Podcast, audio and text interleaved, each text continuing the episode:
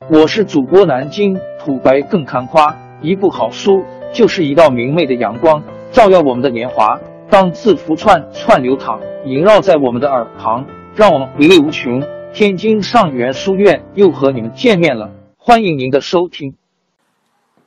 主论英雄之久，东晋三气通万里的刘裕，东晋取得了淝水之战的重大胜利，但并没有给他带来任何的好运。不久，东晋在没有外患的干扰下，自己就垮台了。这可能和国人的擅长内斗有关系。由于东晋采取的这种类似君主立宪制的政体，使得每一个能爬上金字塔顶端的权臣都特别专精内斗。在大敌压境的时候，东晋政权往往会非常团结。所谓抛弃前嫌，上下一致，同仇敌忾，共御外侮，也不为过。但一等外界的压力消失，东晋的内乱马上不请即来。北方由强大的前秦过渡到一片混乱，只用了两三年的时间；东晋由安定团结演变到一碗面条所花的时间，也不比这多哪儿去。五葫芦有意的忽略了东晋的历史。其实，同期东晋发生的种种故事，不比五胡十六国逊色多少。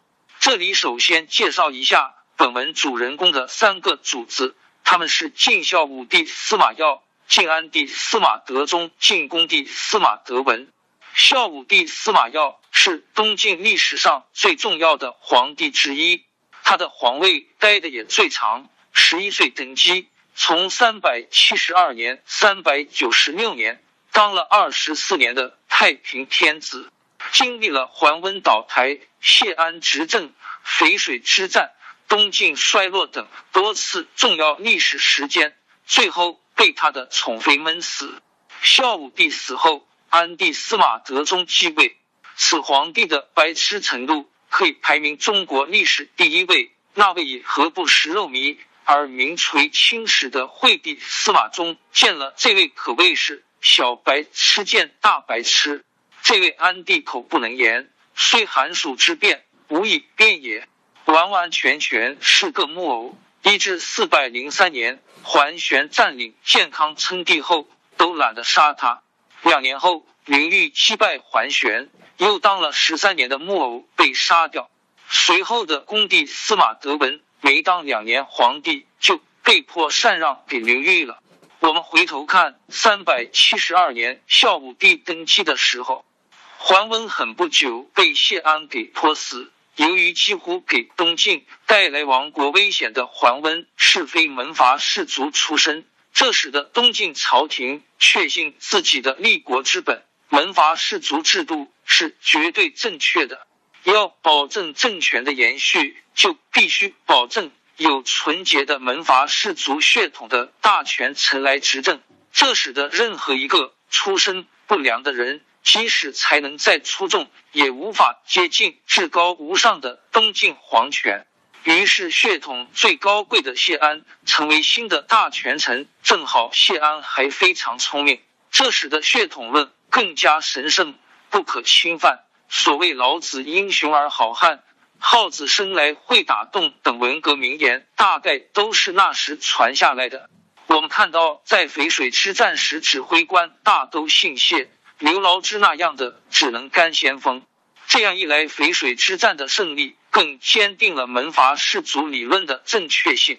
于是，那些出身贫寒的知识分子更加难以跨进权力的门槛。其实，无论是门阀士族，还是贫寒庶族掌握权力后，都会更加拥护门阀士族制度。殷浩、桓温就是贫寒庶族掌权不多的例外。他们意外的成功以后，反而变本加厉的推行门阀士族制度，阻止其他知识分子步他们的后尘。这种忘本的行为或许初让人难以理解，但仔细琢磨一下。就明白，中国历史上其实上演过无数的续集，权力滋生腐败，世袭的没有竞争力的权力会滋生出递进的无穷无尽的腐败。所以，我们说士大夫是东晋最腐朽的顽固势力，而知识分子则是他们的仓。别看那些贫寒出身的知识分子，在没当官之前对这个王朝如何如何的不满，但一等主子发起善心来让他们得到重用的时候，他们变起脸来比谁都快。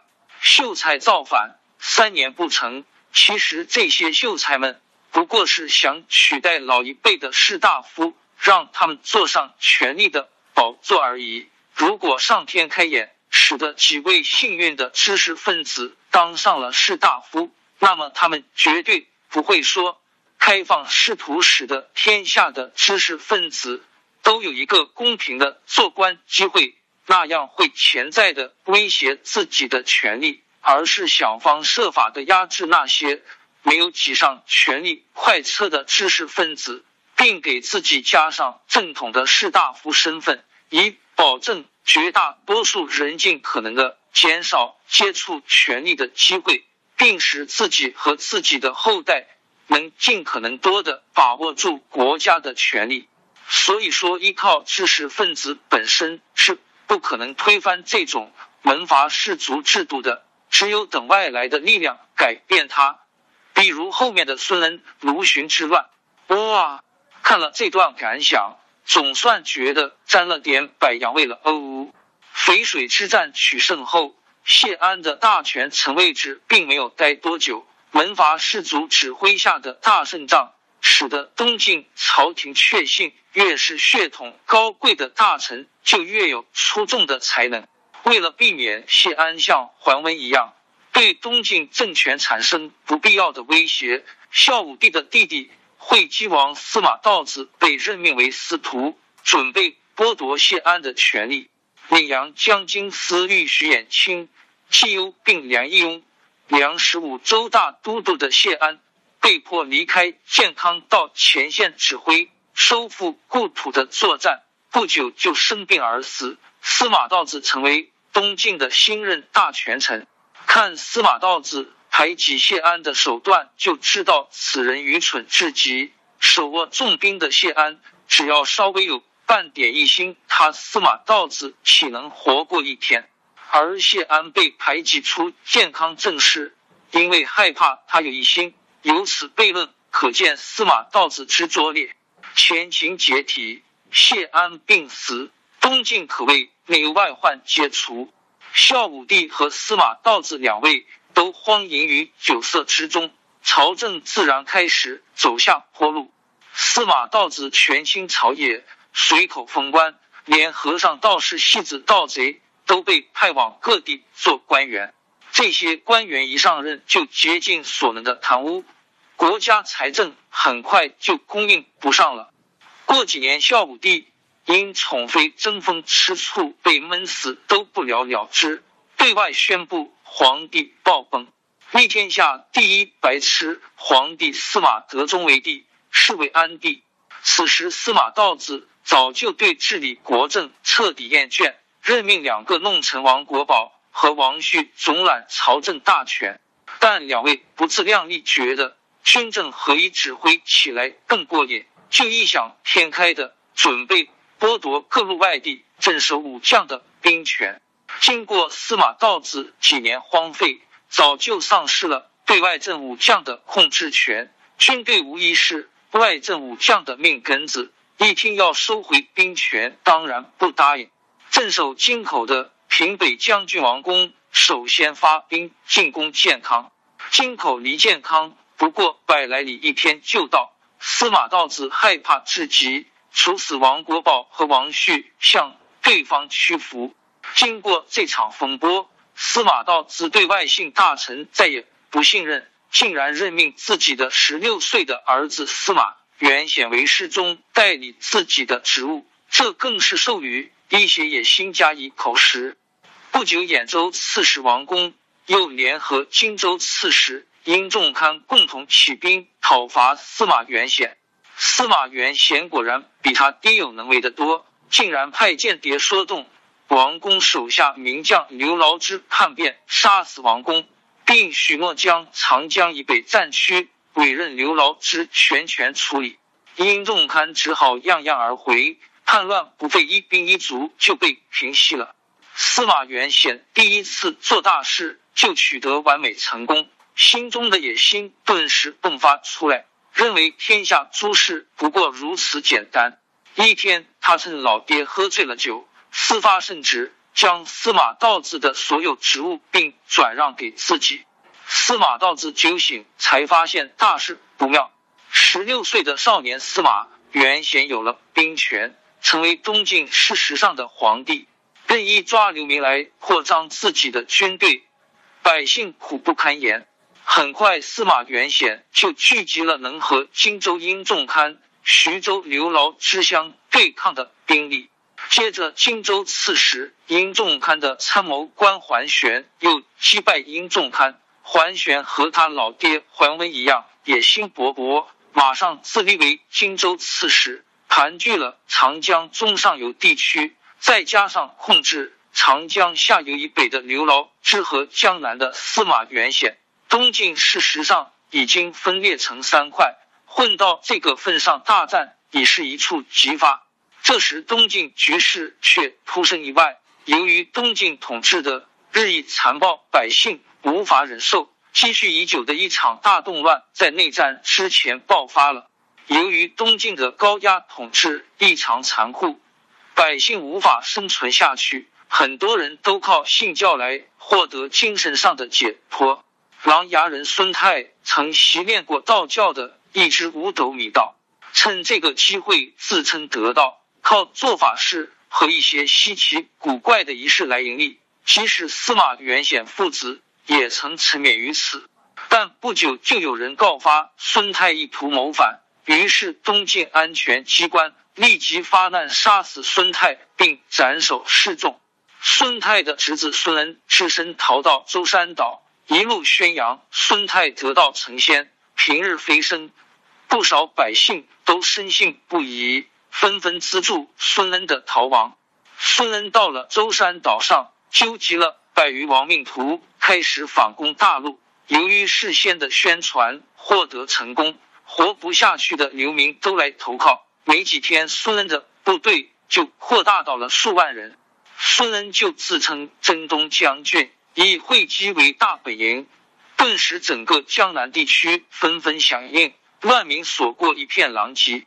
司马元显下的不知如何处理，只得向刘牢之示好。请其精锐北府兵入吴作战。孙恩暴乱意外的打破了剑拔弩张的东晋局势，使得司马元显被迫和刘牢之联合起来镇压民乱。虽然孙恩之乱重创了司马元显和刘牢之两方的实力，但使得墙头草刘牢之倒向了东晋朝廷，使得将来桓玄攻陷建康。处死刘牢之和司马元显后，还有刘裕给他们翻本。如果没有这次联合的话，很可能是桓玄、刘牢之、司马元显三方混战发生。到时候，本文的主人公刘裕可能就在没出头之日了。刘裕的祖先是汉高祖刘邦的亲戚，因此被认为是江苏徐州人士。但到了刘裕这一代，已经是家贫如洗。年轻时的刘裕尚豪侠有大志，但就是不学无术，以给别人打零工过活，贱货打架斗殴赌博，别人都瞧不起他。而且林玉手气很差，经常因为输个精光被人捆起来痛打。这种局面直到当兵后可能才稍有好转，但直到三十三岁前，林玉一直都是草头兵一个。林玉因为孙恩民变而发迹。三百九十八年，江南地区爆发孙恩之乱，在东晋朝廷野兽般的统治下，苦难深重的百姓只有用暴动还回敬国家的暴政。孙恩暴动只不过是东晋末年大规模暴动的导火索。孙恩在荒岛上宣布造反的时候，手下只有一百来号亡命徒。但仅仅十来天，东晋全境就有数十万活不下去的百姓自发响应孙恩之乱，效率比两百年前的黄巾之乱还要高得多。和张角不同的是，孙恩本来就没什么力量，不过是个有名气的神汉，而且也没有私下里去通知别人。孙恩暴动不能认为是农民暴动，因为当时的东晋自由农民快绝种了，几乎全部被门阀士族圈地圈成了农奴。有趣的是，查资料的时候，还有不少把孙恩暴动说成农民起义。尽管东晋政府屡次清查户口、清退农奴，但都是前脚清退完，后面接着圈进去，而且越圈规模越大。到后来，大贵族占的土地往往跨过数郡，绵延几百里，硬币数万农奴。门阀贵族就靠农奴来攫取财富，门阀贵族的政府怎么可能断自己的后路呢？借助国内。不断积累的各种矛盾的孙恩暴动，终于成功的葬送了东晋王朝。孙恩是神汉出身，带兵打仗如同跳大神，神族部队称呼自己的部下叫长生人，就是刀枪不入的军队。别说这样一群人收拾腐败透顶的东晋朝廷直属部队，还挺见效的。大军所到，官兵是望风击溃。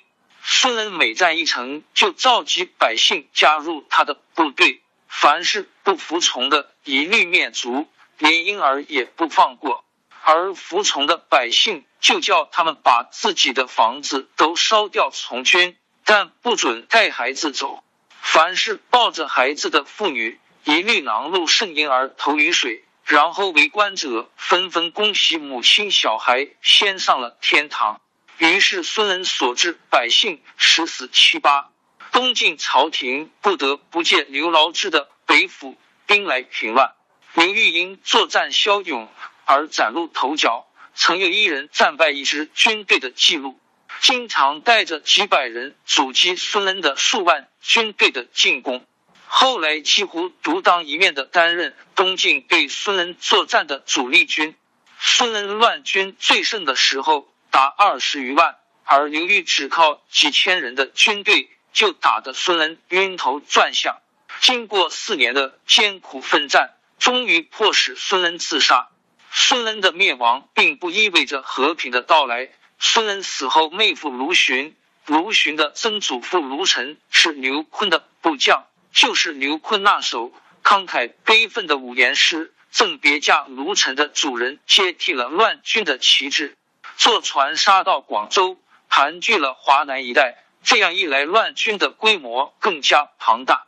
刘裕破孙恩的同时，盘踞荆州的桓玄发动叛乱，借讨伐司马元显为名，向东晋发动进攻。东晋正规军在司马元显的指挥下被打得一败涂地，慌忙之只好下向江北大军阀刘牢之求援。而刘牢之则有他自己的小算盘，他指望靠桓玄来铲除司马元显，然后自己再想办法消灭桓玄，好独揽东晋大权。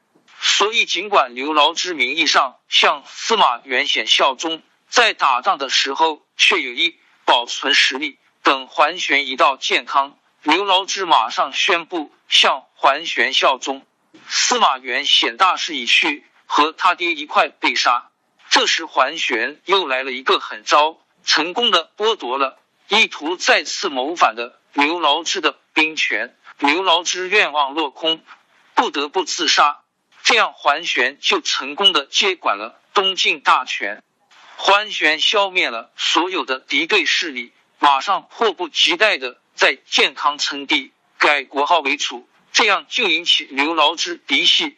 北府兵势力的不满。不久，在平定孙恩之乱中战功赫赫的刘裕，在建康对岸的京口宣布造反，率领自己的一千七百常胜军，大败桓玄的两万军队，重印安帝复位，成为东晋历史上最后一任大权臣。连年战乱后的东晋已是一片狼藉，所以东晋在四百零四年桓玄。被灭到四百零八年，东晋进攻西蜀这段时间里，几乎没发生什么大事，全在休养生息。四百零九年开始，刘裕发动了一系列的对外战役，先后灭南燕、平徐道富、平卢循、灭西蜀、败北魏、灭后秦，都是以绝对优势取得胜利。限于篇幅，这些战役不再一一详述，大家可以参照《大雪功高》的《金戈铁马记》。只是长安留守军却被赫连勃勃杀的只剩一人，给刘裕的全胜战绩蒙上一层阴影。令妹还是没找到刘裕在长安准备了二十万守军的记录，看来不得不要采用《大学公道》的说法了。郁闷。这是东晋历史上从来没有达到过的战果。当然，如果谢安那种人带着东晋万姓收复了北方的话，那么诞生的政权恐怕是五胡十六国中最让人倒胃的国家了。即使在整个中国的南北战争史上，刘裕的北伐也是最有成就的胜利之一，可以比较宋朝借辽金之战。和金蒙之战的机会发动的两次愚蠢的北伐，刘裕也在作战中铲除了一级，树立了不二的威望。于公允四百二十年称帝，东晋灭亡。刘裕登基不久，就杀掉了废黜的晋恭帝司马德文。此后，中国历史上的君主大都喜欢把亡国的帝王给赶尽杀绝，不明白为啥会这样。或许是平民出身的刘裕对大氏族的示威吧。作为南朝的第一个皇帝，刘裕的日常生活却十分简朴。巡视地方时只带十几名随从，而且为了激励子孙后代继续保持这种优良传统，他还特地把当年当短工时留下的麻绳扁担和土炕灯笼等陈列起来。但刘裕的儿孙们几乎是中国历史上最不成器的帝王，竟然认为田舍功德此，以为过矣。不知道刘裕九泉有之该作何感想？不过无论如何，刘裕能以一介平民的身份而得到注重门第的社会的认可，确实是很不简单。东晋灭亡后，中国封建史上。唯一的一次民主政治尝试至此完全失败。刘宋建国后，中国历史上再也没有出现过这种宰相执政、重臣制约的局面。这种类似于君主立宪制的权臣政治制度，仅仅出现在东晋。权臣政治和中国历史上实行过的其他政治制度有很大的差异。可以认为，东晋在政体上是中国历史上和西方君主立宪制度最相似的朝代。权臣政治和中国历史上其他政治制度的不同，主要表现在如下几点：一、权臣制度废除了权力的世袭，中国历史上的当权者无不希望自己的权力能够恩泽子孙，万年不朽。所以人们把主动将权力还给皇帝的重臣看作圣人，比如伊尹、周公、霍光、诸葛亮等；而权臣制度则不成文的规定了权臣不能挑选自己的下一任，比如袁世凯的总统制度是下任总统是由现总统推荐，这和皇帝也差不多了。而且在执政期间犯下错误的权臣。还需要引咎辞职。比较中国历史上其他著名的重臣，像曹操、诸葛亮、贾似道、严嵩等，鲜有几个主动下台的。二、权臣制度中，朝廷对拥有最高权力的大权曾有制约，权臣在实际工作中经常受到朝廷的掣肘，相应于西方议会对首相权力的制约。这种权力制约机制在中国历史上也极其罕见，像包公案里八贤王的鞭子上打昏君、下打奸臣什么的，大家不觉得很滑稽吗？三、社会伦理和哲学思想导致政治制度的差异。中国的传统社会是以儒家思想为基础的，他希望人与人之间能够按部就班的生活。需要尊卑有序的社会制度，所谓君君臣臣父父子子等等条条框框，都为了维护森严的等级制度而设。而东晋的主导哲学思想是玄学，它和中国历史上的任何一种哲学思想都不同。玄学思想希望人人都能有个性，个性有一种创新的推动力。比如光屁股。裸奔在中国其他任何朝代都被看作是异端，而在东晋就被看作是名士。这么一个尊卑无序的社会中，被其他时候被看作是僭越的权臣制度，在东晋就很自然了。四民主制度的雏形，广泛的辩论。一说到辩论，大家往往想起古希腊的辩论家，或者是西方议会中要动。板凳腿打架的辩论等等，其实东晋社会对辩论的偏爱更令人发指。人们把辩论称为清谈，把擅长辩论的文人称为清谈家，而擅长辩论的官员就是清官，受到全社会的尊重。清官自然人人想做，一个擅长辩论的世家公子，可以很容易的获得政府的高级职位。所以，辩论的艺术也日趋完善。擅长辩论的人收几个来学辩论的徒弟是常事，甚至有专门的私立辩论培训学校。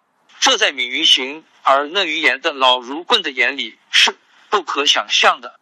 五对自由的推崇，认为个人的身心自由是最可贵的。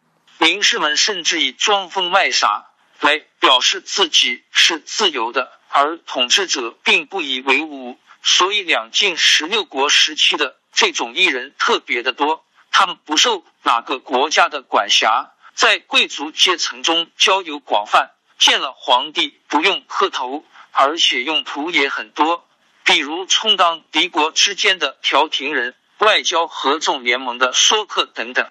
但随着时间的推移，普天之下莫非王土，率土之滨。莫非王臣的说法逐渐占了上风，名士们掉脑袋的概率也越来越高，所以现在估计没有架子这么大的人了吧？有一点要注意的是，东晋的这种民主政治制度仅仅适用于门阀贵族和高级知识分子，平民百姓是没分的。这和古希腊的民选制度只对公民有效的道理是一样。东晋社会上，大贵族、小贵族、平民、奴仆各种门第之间的矛盾，不次于世界上任何一款严厉的等级歧视制度，比如印度种姓制度、元朝四等人制度、纳粹德国的反犹制度、南非的种族歧视制度等等。其他等级制度的高等级阶层，如果杀掉了低等级阶层的百姓。高等级阶层肇事者总要受到或多或少的惩罚，只有东晋实施的门第制度是例外的。东晋的门阀贵族可以随意杀掉属于自己的农奴，而不必负任何的责任。举个很风雅的例子，东晋首席大权臣王导小时候和弟弟王敦一块去大臣王凯家吃饭。兄弟俩才十几岁，脾气性格就有很大的不同。王导性格软弱，王敦性格刚强，但有个共同的特点，就是都不喝酒。王凯听了感到有趣，就找了数十名美女奏乐，后面派刀斧手监工，凡是音律失调者马上处死，须臾连杀数名美女。王导就吓得脸色大变。而王敦则神色自若，继续和主人谈笑风生。王凯又命美女们给客人劝酒，凡客人不喝者，也立即处死劝酒的美女。酒杯送到王导处，王导急忙喝掉；而美女把酒送到王敦之处，王敦连看都不看，即使美女悲哭失声也不搭理。王凯连杀数名劝酒者，都是如此。由此，大臣王凯非常器重王敦。这种制度太可怕了。现在一想，还亏得门阀制度没有延续下来。记得论坛上经常有人苛责元朝，是中国最黑暗的朝代，是因为元朝实施的民族压迫政策，把国民分为四等，正统汉人等级最低。云云，切记切记，中国历史上只要有政权，就要有等级，就像档案里的家庭出身是地主富农还是贫下中农的道理一样，没有等级差别的朝代。恐怕得再有朝氏之王朝更迭，江山易主，世事山河都会变迁。其实我们无需不辞辛劳去追寻什么永远，活在当下，做每一件自己想做的事，去每一座和自己有缘的城市，看每一道动人心肠的风景，珍惜每一个擦肩的路人。纵算经历颠沛，尝尽苦楚，也无怨悔。感谢您的收听。朋友们，让我们下期再见。